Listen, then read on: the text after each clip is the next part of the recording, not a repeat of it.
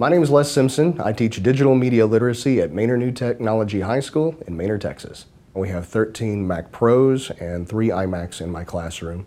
Students that have shown an affinity uh, using iMovie or any of the other iLife products in the digital media literacy class have the option to take Final Cut Pro as an elective.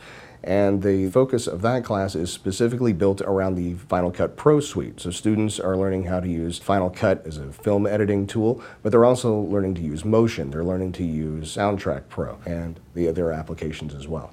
Students with different learning styles are able to take Final Cut Pro and learn it in their own different way, whichever way best suits them. It's more individualized. It's such a flexible piece of software that it meets their individual needs. Another tool from Apple that my students use is iTunes, where they've predominantly been using iTunes before just to archive their music and put the music onto their iPods. Now they're exploring podcasts, they're exploring vodcasts to be able to get secrets on how to better use Final Cut Pro or how to create special effects, things of that nature. The iTunes store under the podcast is a fantastic resource for my classroom. The students in the Final Cut class, even though this is the first year that it has been offered, are already starting to achieve national recognition.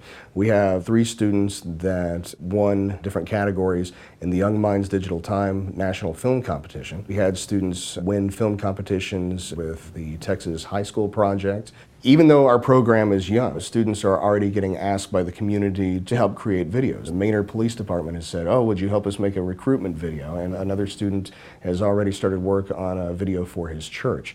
So the community realizes the value in what these students are learning and they're eager to put them to work.